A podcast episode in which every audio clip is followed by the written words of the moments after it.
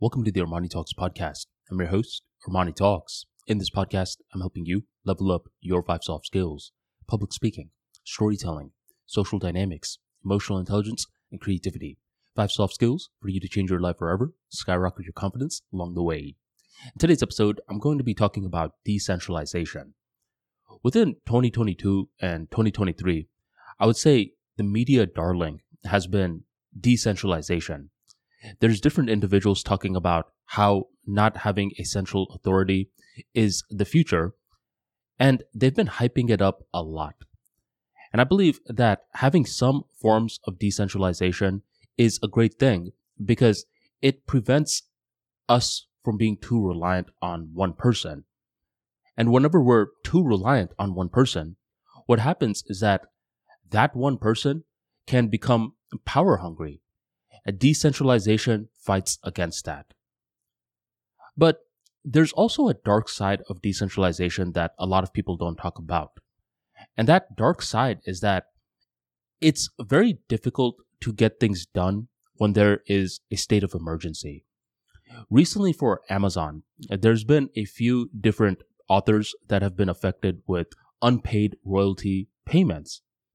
And initially, when I opened this ticket in March of 2023, I thought it was going to get settled very quickly by the person who opened the ticket. But no, that was not the case. Instead, what happened is that Amazon has done a great job in decentralizing their ticket management process. So it's been months since then. It's December right now, and still the ticket is not taken care of. It's as though I have been lost in the abyss. Every single time I'm trying to get an update on this ticket, I get a new person that I have to explain the past situation to. And the thing is, I'm getting frustrated because it's been so many months and Amazon owes me money.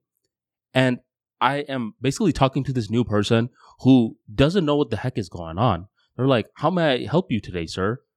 I'm like, Man, I'm getting so freaking tired of answering this question. So I'll explain it. And sometimes the people will get it from the very beginning. Other times they need more explanations. At this point, it feels like I'm doing more explaining than the problem actually getting solved. And this is when I miss centralization, where there is one person to blame. Because the thing with accountability is that when we have accountability within the mix, it's much easier for things to get done because people don't want to hurt their reputation. With accountability comes reputation. So, in an alternate universe, if there was one person that was managing this ticket, I could blame this guy if it hasn't been resolved in months. From March to December, it has not been resolved. I could blame this guy at this point. But under a decentralized universe, from March to December, the ticket has not been resolved. I don't really have anyone to blame. I mean, the only person I could somewhat blame is the ambiguous Amazon brand, but that's not even a real person. And due to it not being a real person, chances are this ticket is not getting resolved anytime soon. So I believe that even though decentralization has been getting a lot of love lately, there is a very dark side to decentralization that many people are completely oblivious to. And they're oblivious to it because they only think about decentralization in its good ways, but they don't really understand what is going to happen to them when crisis hits. That's when decentralization becomes very annoying and we just want one point of communication. This person has the accountability. This person will get the flowers if the ticket gets resolved and this person will get the blame if the ticket does not get resolved. Thank you very much for joining the Armani Talks podcast, and I'll catch you next time.